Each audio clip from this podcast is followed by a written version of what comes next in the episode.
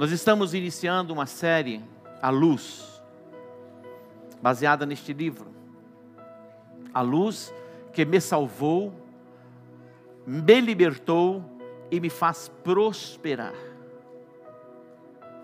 Interessante que algumas coisas que são de pequeno valor, a gente não se importa tanto. E algumas coisas de grande valor, lógico, chama mais a nossa atenção. Se eu pegasse dois livros e falasse, esse livro aqui, você vai investir 10 reais e você vai ter. E fala assim, este outro aqui você vai investir um milhão de reais para ter. Você seria despertado para ter este, de um milhão de reais. Este livro, na verdade, está contido neste livro. Deus trouxe luz ao meu espírito, iluminou os meus olhos, para extrair deste livro alguns princípios espirituais que nos abrem o entendimento para salvação, para libertação e para prosperidade. Eu sei que existem pessoas que propõe a treinar pessoas para o êxito, para o sucesso. E elas fazem aquelas promessas mirabolantes, e, e alguns patrocinados do Instagram, arrasta para cima aqui, que eu vou mostrar para você alguns passos de sucesso e de êxito. E as pessoas elas pagam muitas vezes caro para receber algumas informações. Mas o que eu quero compartilhar com vocês nesses dias não são informações este versículo que a Rafaela citou, que está no Salmo 119, olha só, existem, é, a Bíblia toda é extraordinária, ela é maravilhosa. Mas eu quero despertar você para ler o Salmo 119. O Salmo 119 é o maior capítulo da Bíblia. Acho que são 175 versículos, se eu não me engano. Fala, apóstolo, 175, eu quero 23, que são 4 ou 5.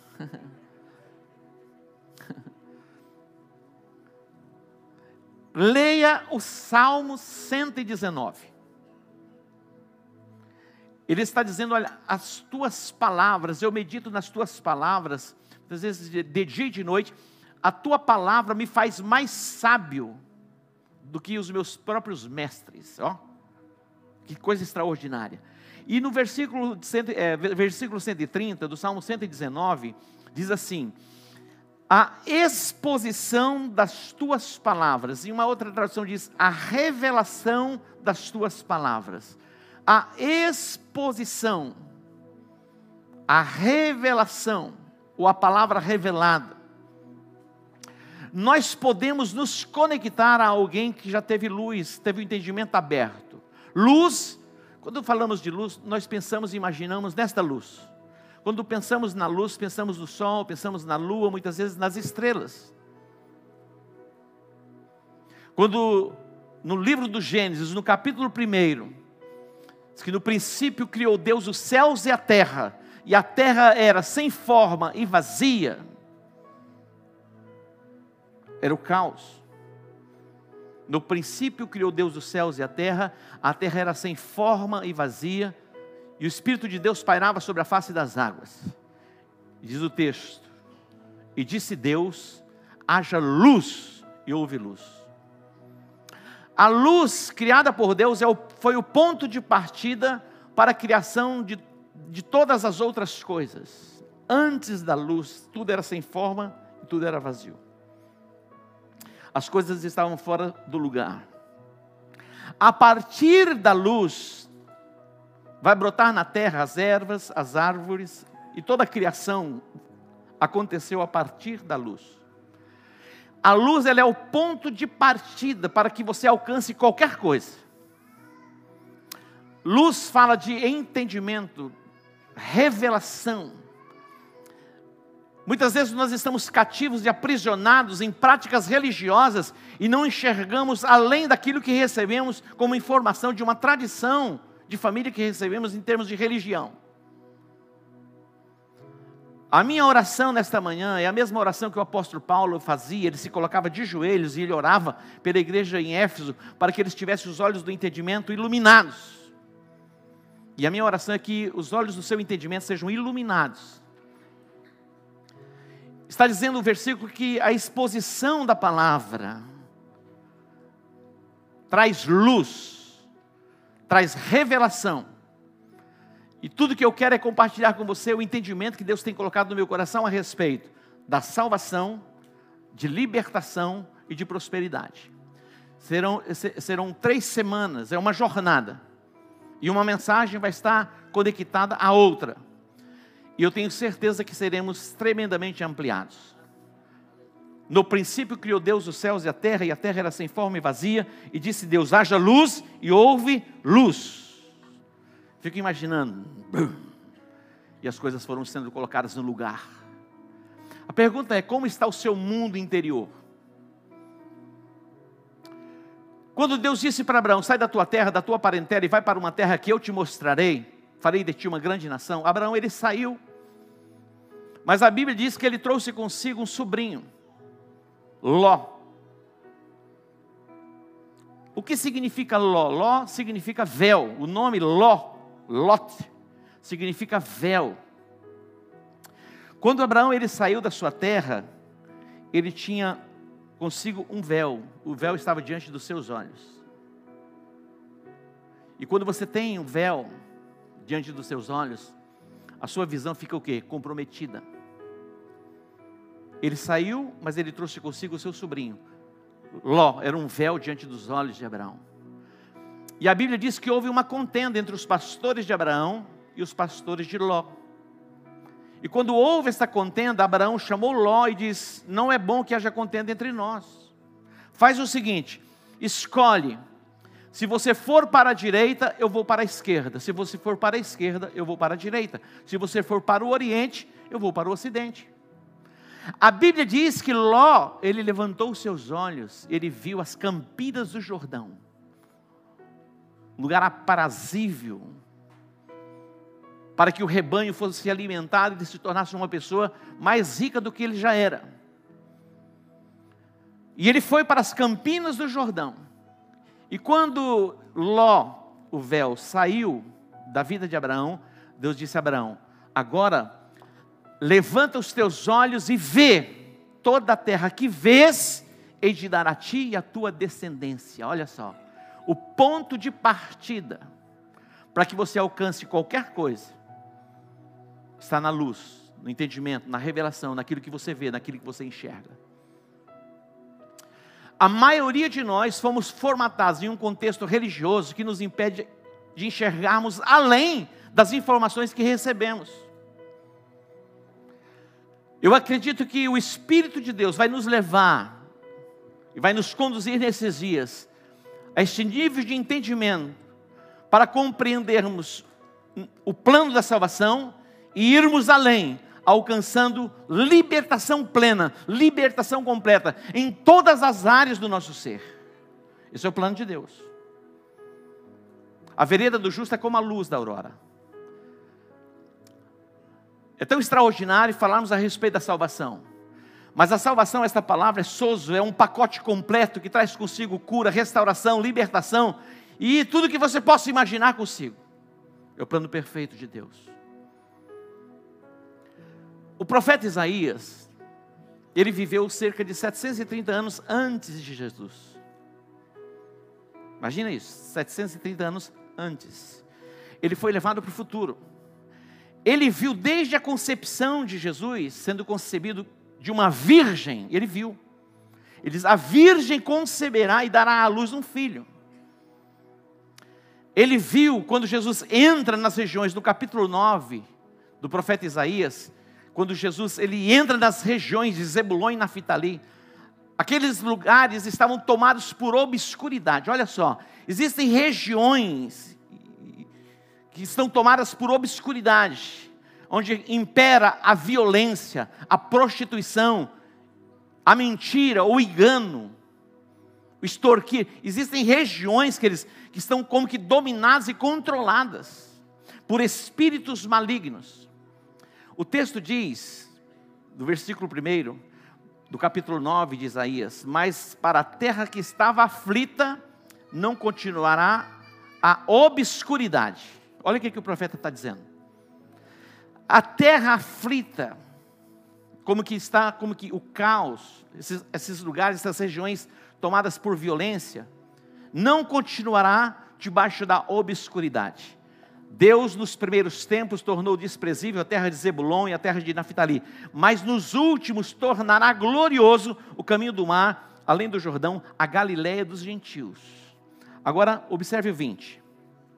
O povo que andava em trevas viu grande luz, e os que viviam na região da sombra da morte, resplandeceu-lhes a luz.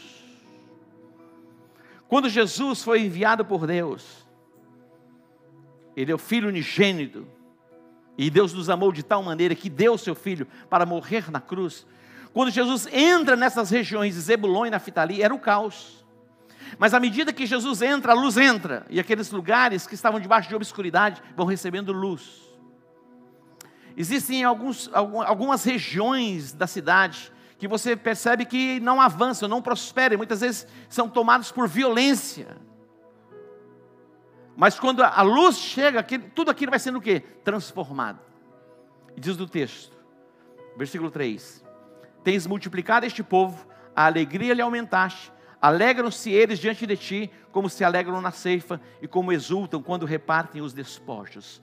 A presença de Jesus vai proporcionar o quê? multiplicação, fala de crescimento, desenvolvimento. Quando a luz chega, chega o que? O crescimento, o desenvolvimento. No Evangelho de João, no capítulo 1, abre a sua Bíblia, se você está com a sua Bíblia.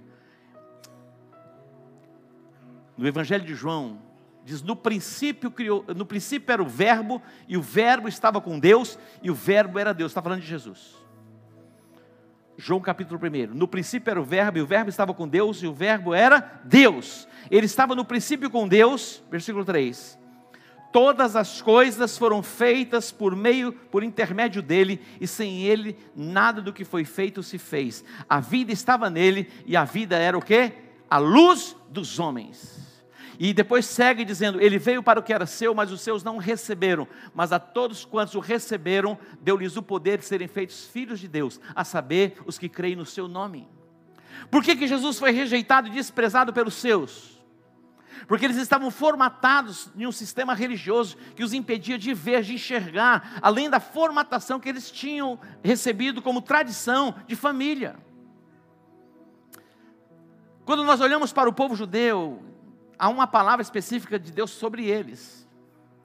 Mas até hoje, quando é lido o livro do profeta, de, é, é, de Moisés na sinagoga, eles têm como que um véu diante dos olhos. Observe esse texto que está em 2 Coríntios, capítulo 3. 2 Coríntios, capítulo 3. Observe o que diz esse texto.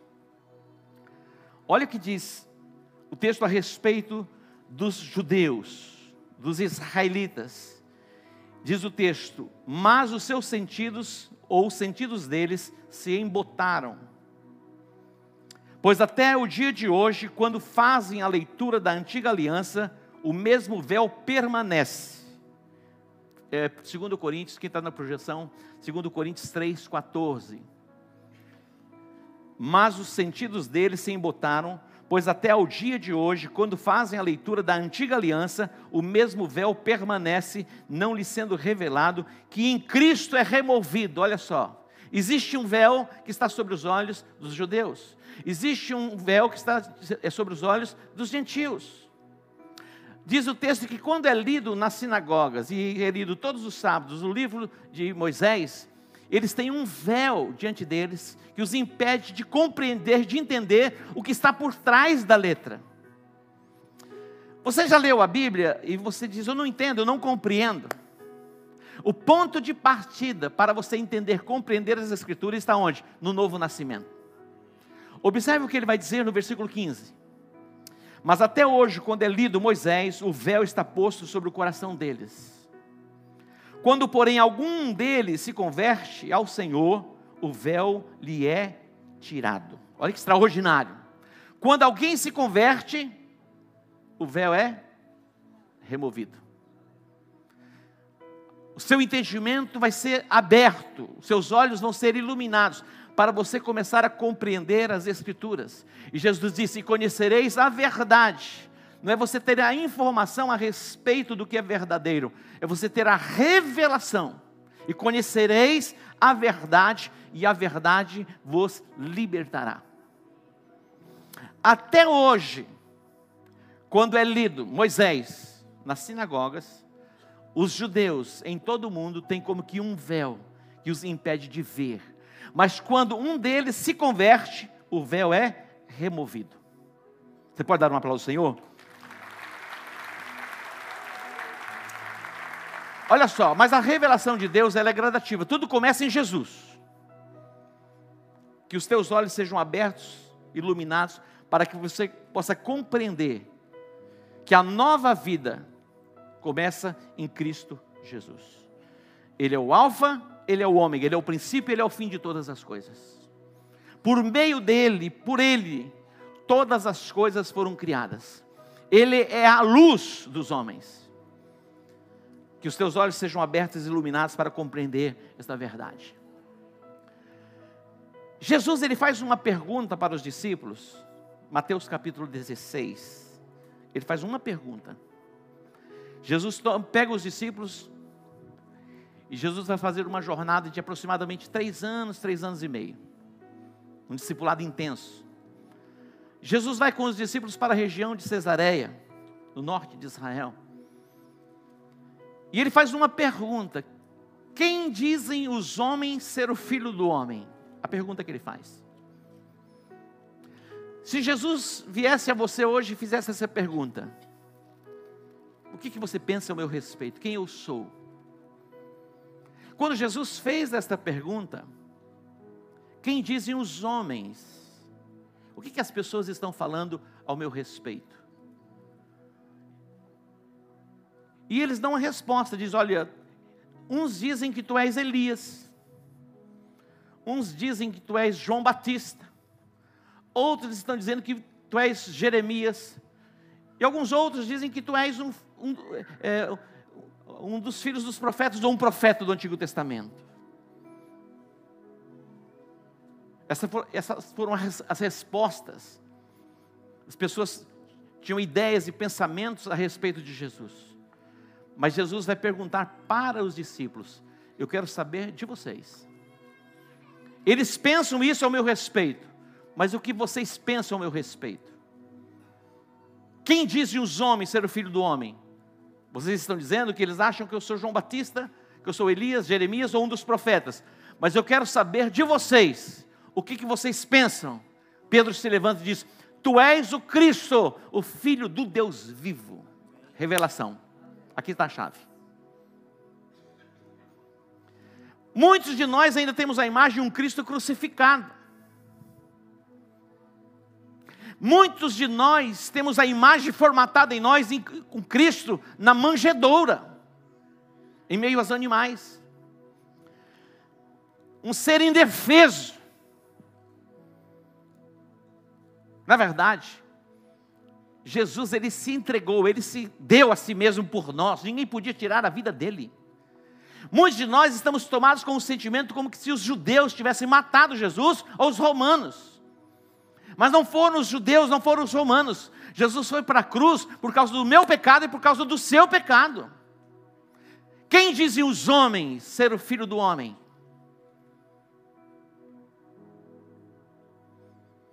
Pedro ele diz: Tu és o Cristo, o Filho do Deus vivo. Aí ele vai dizer: Não foi carne nem sangue que te revelou. Carne e sangue não pode abrir o nosso entendimento para compreendermos que a salvação está em Cristo Jesus. Carne e sangue não pode trazer o entendimento para que sejamos completamente libertos das cadeias e das prisões que o diabo tenta colocar sobre nós. Carne e sangue não pode trazer entendimento e revelação para vivermos uma vida próspera aqui nessa terra, não é carne e sangue. Quem dizem os homens ser o filho do homem? Foi a pergunta que Jesus fez. Jesus ele chama os discípulos e diz: entremos no barco e passemos para outra margem. Eles estão no mar da Galileia. Jesus estava cansado, exausto, ele foi para a popa do barco e ali ele tirou um sono, dormiu na proa do barco. ele dorme. De repente a Bíblia diz que levantou-se no mar uma grande tempestade, as águas agitadas, água entrando no barco, os discípulos estavam desesperados, angustiados, vieram Jesus, mestre, mestre, acorda, não se te dá que pereçamos. Mestre, acorda, imagina as ondas. Eu gosto de assistir aqueles programas de pesca em alto mar, que vão pescar lagosta, carangue, caranguejo, aquele trem lá? Hã? King Quarn, sei lá o que é esse trem. e aqueles navios, aqueles mar de Bering, você já viram aquilo? Meu irmão, aquele, aquele, aqueles barcos pesqueiros, as ondas, parece que vai naufragar, vai levar tudo. Jesus estava lá, o mar estava agitado. Meu irmão, quando as águas se agitam, dependendo do barco, o barco afunda. E os discípulos conheciam o mar e conhecia e sabia que eles estavam correndo risco de morrerem. E eles chegaram para Jesus, não, mestre, não se te dá que pereçamos? Jesus disse assim,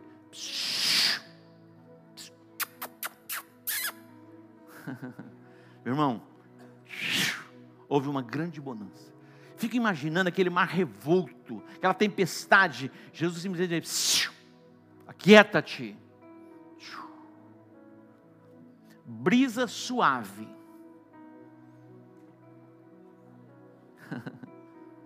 Agora, meu irmão, quem vai fazer a pergunta são eles.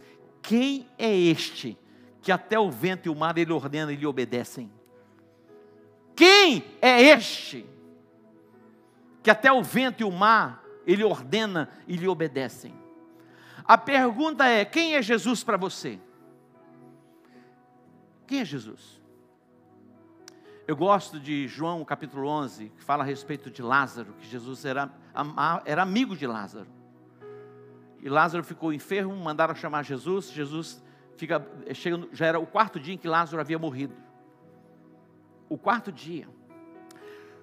Quando Jesus está chegando na aldeia, eu fico imaginando quando Jesus chegava em alguns ambientes, aquele burburinho, aquela, aquela agitação, as pessoas vindo para estar com Jesus, e Jesus com os discípulos chegando na cidade, na aldeia, de repente Marta informa: Jesus está chegando.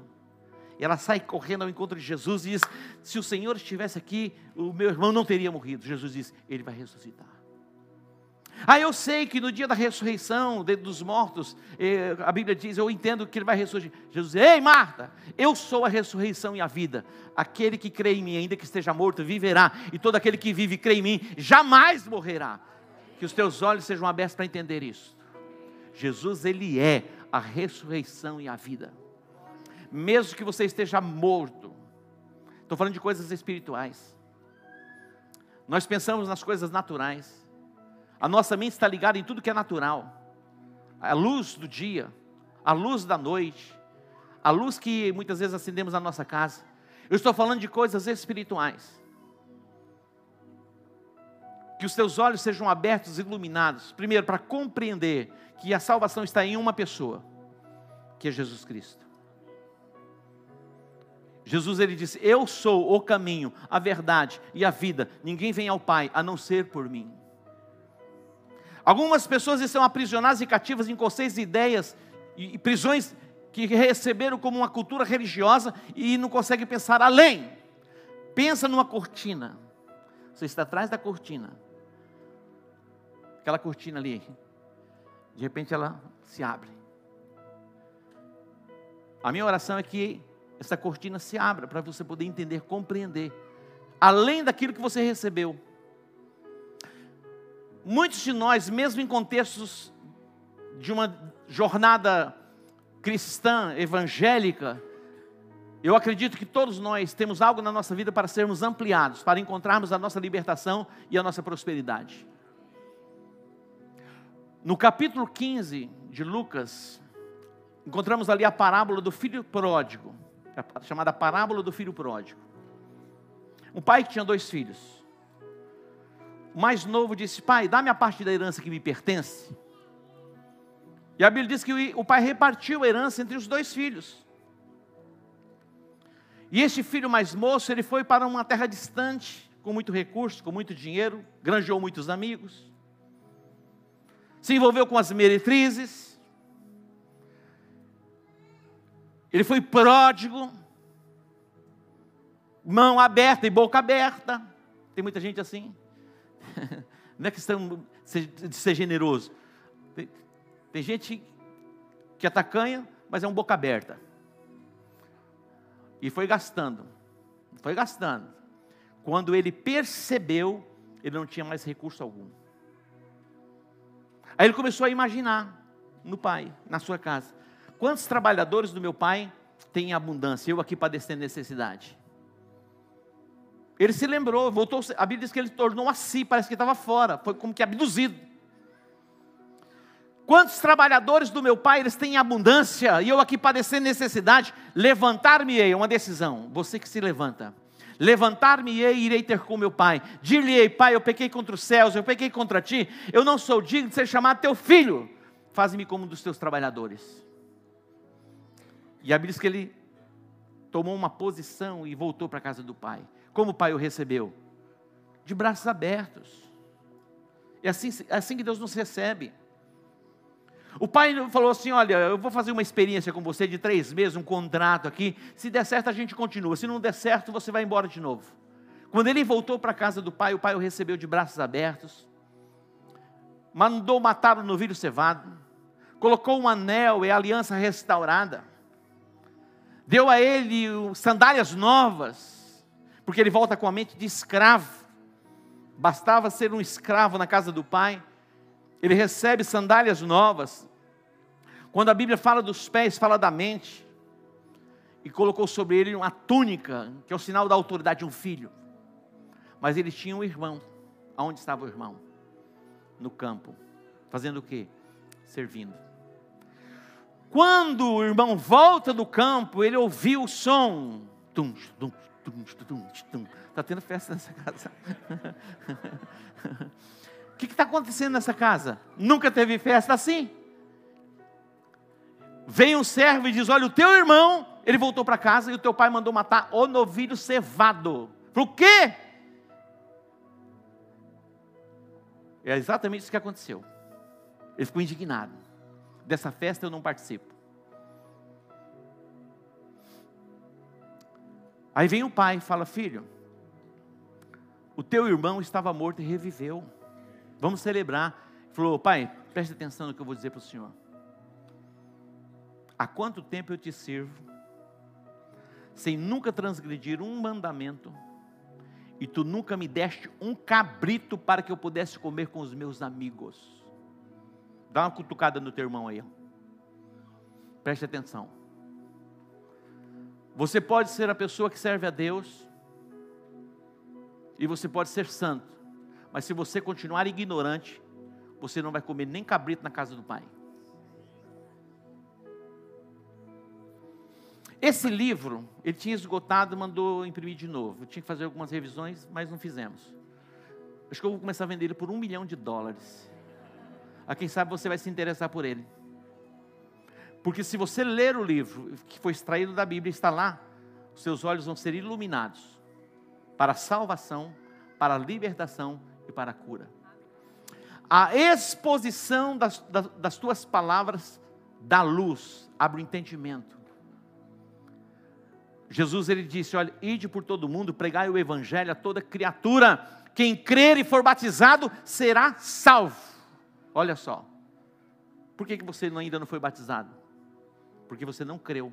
E por que você não creu? Porque existe um sistema que foi colocado em você que te aprisionou em conceitos e ideias que você não consegue enxergar além. Hoje nós apresentamos as crianças. Por que, que nós apresentamos crianças e não batizamos crianças? Porque nós não vamos encontrar um texto na Bíblia que recomenda batizar criança. Jesus, ele foi circuncidado ao oitavo dia e foi apresentado. A, a exposição da palavra traz luz. Ide por todo mundo, pregai o evangelho a toda criatura, quem crer e for batizado será salvo. Quem não crê, já está condenado. Vamos projetar Marcos 16, já vou encerrando. Marcos 16, se eu não me engano, versículo 15 e 16. Marcos 16. Depois a gente vai ler Romanos capítulo 10. Capítulo 10. Marcos 16. Ide por todo mundo, pegar o evangelho a toda criatura. Vamos para Mateus capítulo 28. Mateus capítulo 28. Mateus capítulo 28. Olha o que diz esse texto. Versículo 18. Mateus 28, 18. Está lá? Está o 19. Está 18 e 19. Esse texto mesmo. Olha o que diz aqui. O 18. Chegando-se Jesus, falou-lhes dizendo: É-me dado todo o poder no céu e na terra. Ele está falando com quem? Com os discípulos. É-me dado todo o poder nos céus e na terra. Portanto, ide e fazei o que? Discípulos de, todas, de todos os povos, batizando-os em o um nome do Pai, e do Filho e do Espírito Santo. Agora, atente para o versículo 20. Ensinando-os a guardar todas as coisas que eu vos tenho mandado, e certamente estou convosco todos os dias até a consumação dos séculos. Marcos 16, Jesus disse: Ide por todo mundo, pregai o evangelho a toda criatura. Quem crer e for batizado será salvo. Agora Jesus está dizendo: Olha, é me dado todo o poder nos céus e na terra. Portanto, ide, fazei discípulos de todas as nações, ensinando-os a guardar todas as coisas que eu vos tenho ordenado. Então você é salvo, o entendimento é aberto. Aí começa o processo para o crescimento, desenvolvimento espiritual, o amadurecimento, para que você reine sobre todas as coisas aqui na terra. Vamos fechar com Romanos. Romanos, capítulo 10. Romanos, capítulo 10. Observe esse texto. O equipe de louvor já pode vir para o altar. Preste atenção. No final nós vamos orar, e quando a gente orar e ordenar a bênção, você sai, tá bom? E a gente sempre termina no horário. Pergunta para mim qual é o horário. Ah, tá bom. Mas tem no horário. Posso ir meu almoço. Se você tem. Algumas pessoas almoçam 11 horas, né? Nós temos um culto 8 e meia da manhã. Para esse povo que almoça mais cedo. Vocês que são mais fortes um pouquinho, almoçam um pouco mais tarde. E alguns vêm à tarde e à noite. Mais dois cultos à tarde. Observe aqui, versículo 8. Mas que diz: A palavra está junto de ti, na tua boca e no teu coração, isto é a palavra da fé que pregamos, é o que nós estamos pregando, da palavra da fé. Versículo 9: Se com a tua boca confessares a Jesus como Senhor, e em teu coração creres que Deus o ressuscitou dentre os mortos, serás o que? Salvo, a luz que me salvou. A palavra está junto de ti, está na tua boca, está no teu coração. Isto é a palavra da fé que pregamos. Se você com a sua boca, todos trouxeram uma boca aqui hoje? Está aí a boquinha? Se com a tua boca confessares a Jesus como teu Senhor, e em teu coração creres que Ele ressuscitou dentre os mortos, serás o quê? Salvo. Olha o processo de salvação como é simples. É crer em Jesus e confessar com a boca que Ele é o Senhor da sua vida. Diz mais o texto. Vamos lá. O versículo 10.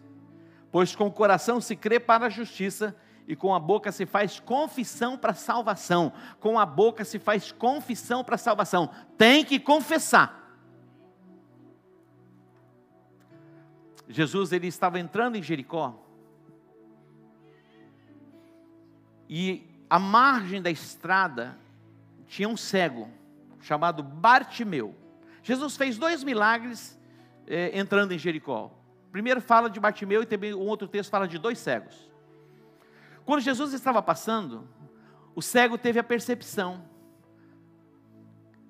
que Jesus estava passando, ele já tinha ouvido falar de Jesus. Ele já tinha ouvido falar que tinha um Jesus que estava curando, e Jesus cura. Ele curava e ele cura ainda hoje. E ele ouviu falar que Jesus curava. Então ele começou a gritar: Jesus, filho de Davi, tem misericórdia de mim. Jesus, filho de Davi, tem misericórdia de mim. De repente as pessoas. Ei, está perturbando? Fala mais baixo. Mas Jesus percebeu. Jesus falou: Ei, traz o cego lá. Trouxeram o cego, meu. Quando trouxeram o cego, Jesus fez uma pergunta para ele: O que que você quer que eu te faça? Qual foi a resposta? Eu preciso de uma cesta básica. Foi essa a resposta? O que, que ele disse? Eu quero ver. O que, que você quer de Jesus hoje? Ah, eu queria uma Mercedes-Benz, um carro assim. Um... Você, tá, tá bom. O que que você quer Jesus? Você pode dizer, eu quero ver. Queridos, presta atenção. Se você ver, se você enxergar, se você compreender, você vai sair dessa vida miserável que você está vivendo. Tem gente que não enxerga nada. A Bíblia diz: se um cego guiar outro cego, cai, cai, ambos caem no buraco. Tem gente que quer ensinar prosperidade vivendo na miséria. É impressionante. Confusão. Tem gente querendo falar de casamento saudável e o casamento é um, uma confusão. O que que você quer? Eu sei que algumas pessoas precisam e nós assistimos com cestas básicas, nós temos um banco de alimentos na igreja para atender pessoas, principalmente os órfãos, as viúvas, nas suas necessidades. Mas o que vai mudar a vida de uma pessoa é a luz. É a luz. Nós vamos assistir as pessoas, estamos ampliando a nossa influência no Los Angeles nós teremos um lugar só para cuidar dos dentes das pessoas, ajudar as pessoas. Mas vamos trazer uma palavra de salvação, de libertação. E a luz que me salva. A luz que me salva, depois a luz que me liberta e a luz que me faz prosperar. Aquele cego disse: Eu quero ver. Jesus disse: Então, vai, a tua fé te salvou. A Bíblia diz que ele já não estava mais à margem do caminho, ele começou a caminhar com Jesus. Ó. Saiu daquela dimensão. A Bíblia fala que Jesus entrando em Jericó, tinha ali em Jericó, olha só, aquele homem era pobre, era cego. Mas tinha um outro homem que era rico, mas também era cego, que era Zaqueu. Fala, mas Zaqueu era cego, apóstolo não sabia. Ele não compreendia as coisas espirituais, estou falando de coisas espirituais. Ele tinha os seus olhos naturais, ele era um homem normal, só que a percepção espiritual ele não tinha. Mas ele também ouviu falar de Jesus e ele desejou conhecer Jesus. Sabe o que esse homem rico fez? Se expôs também. O, o, o Bartimeu gritava: Jesus, filho de Davi, tem misericórdia de mim. Jesus, filho de Davi, tem misericórdia. O Zaqueu tinha uma multidão e ele era de pequena estatura. Ele tentava ver Jesus, não conseguia, não conseguia. Ele subiu numa árvore. Lá, quando a gente vai em Jericó, diz que é a figueira onde o Zaqueu subiu. Está lá, né, Marta? A figueira, ele se expõe, presta atenção. Você quer ver? Quer chegar? Se exponha a ele. Eu quero ver. É possível que um parente vai dizer, ei, psiu, menos. Não vai não. Esse véu que foi colocado sobre você, o diabo vai tentar fazer com que esse véu permaneça nos seus olhos. Mas você vai ver. Se você desejar ver. Jesus está perguntando: o que, que você quer que eu te faça? O que, que você quer? Hã? Diga, eu quero ver. Porque ver leva você para a salvação, para a libertação e para a prosperidade. Se coloque em pé, vamos ministrar. Pois eu quero orar por você, que quer ver, porque nem todos querem ver, mas se você quer ver, deseja ver, você vai ver.